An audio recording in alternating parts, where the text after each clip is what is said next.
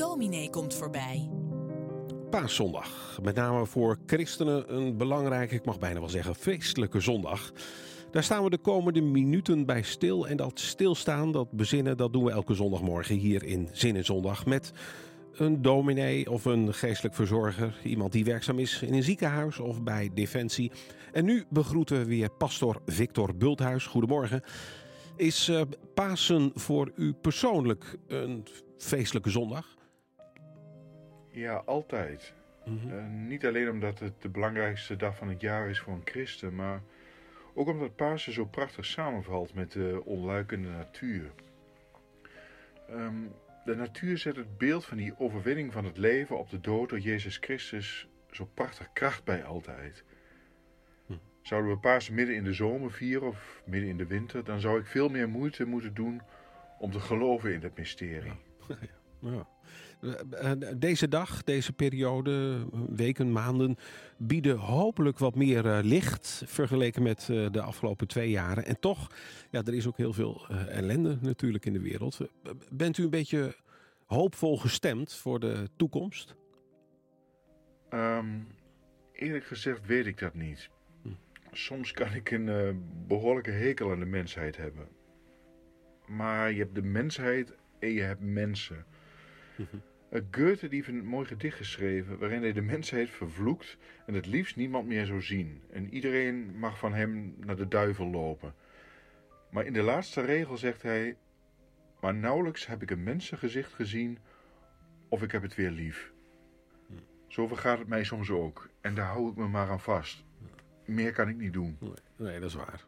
En soms helpt die gedachte wellicht. Ja. Um, u heeft voor vanmorgen weer het een en ander voorbereid. En daar gaan we nu graag naar luisteren. Het is kort voor Pasen. Een bons weer klinkt tegen het keukenraam. Een lijster heeft zich te pletter gevlogen. Roerloos ligt hij op zijn rug, ook na tien minuten nog. Ik kijk ernaar en ik vraag me af: zal ik hem begraven? Maar terwijl ik mijn blik even heb afgewend, is de lijster geheel onverwacht overeind gesprongen. Wat wankel op de pootjes nog, maar onmiskenbaar levend. Binnen een kwartier is de vogel gevlogen en markeren slechts wat donsveertjes de plek waar hij zo even nog voor dood lag. Die veertjes deden me denken aan de windsels waarin de leerlingen van Jezus zijn lichaam hebben gewikkeld als ze hem van het kruis hebben afgenomen. Als ze het graf leeg aantreffen, zien ze slechts die windsels. Die zijn achtergebleven. Nooit eerder heeft de natuur me zo concreet en tastbaar voorgedaan wat die bekende woorden uit het paasevangelie betekenen.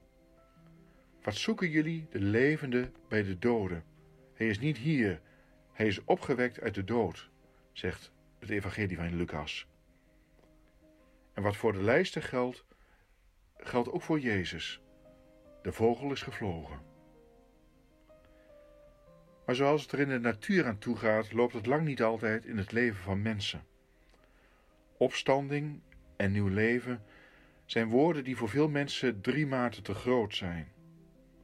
Mensen bijvoorbeeld die weten dat ze niet meer beter worden. Mensen zonder werk of zinvolle levensinvulling. Zonder veilig thuis zonder een toekomst. Vaak sterven wij mensen al bij leven, soms meerdere keren. Dan hoeft niemand bij ons aan te komen met zulke grote woorden als opstanding of eeuwig leven. Toch komt mij steeds weer dat beeld van die lijster voor de geest.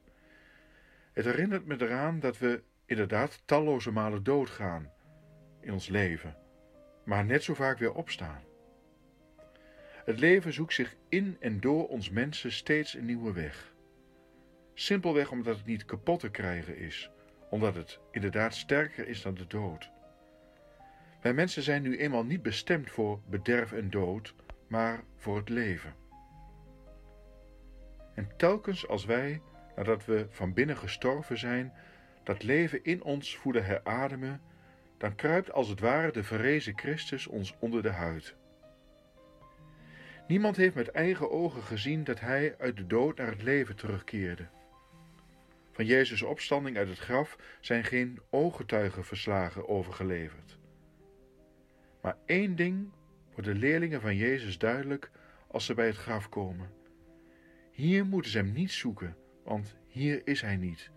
Niet meer tenminste. Dat die lijster van dood naar leven sprong toen ik even niet keek, bracht mij een stukje dichterbij het grote mysterie van de verrijzenis van Jezus. Hoe die vogel het klaarspeelde, weet ik niet, want ik heb het niet gezien. Hoe Jezus het klaarspeelde, snap ik nog veel minder. Want destijds zag niemand het en ik al helemaal niet. 2000 jaar later. Zijn leerlingen hebben het zelfs niet eens begrepen, want ze hebben het niet gezien. Maar juist het feit dat je het niet hebt kunnen zien, opent de ruimte voor een persoonlijk antwoord op de vraag naar dat mysterie. Een gelovig antwoord. Het is de omkering van het bekende gezegde: niet eerst zien en dan geloven, maar zien door te geloven. Zien met de ogen van je geloof in plaats van met de ogen van je lichaam. Niet voor niks zegt Jezus tegen die ongelovige leerling Thomas: Zalig zij die niet hebben gezien en toch geloofd hebben. Dat zien met de ogen van je geloof is een levenslange oefening. Want tijdens ons leven sterven, zoals gezegd, ontelbare keren.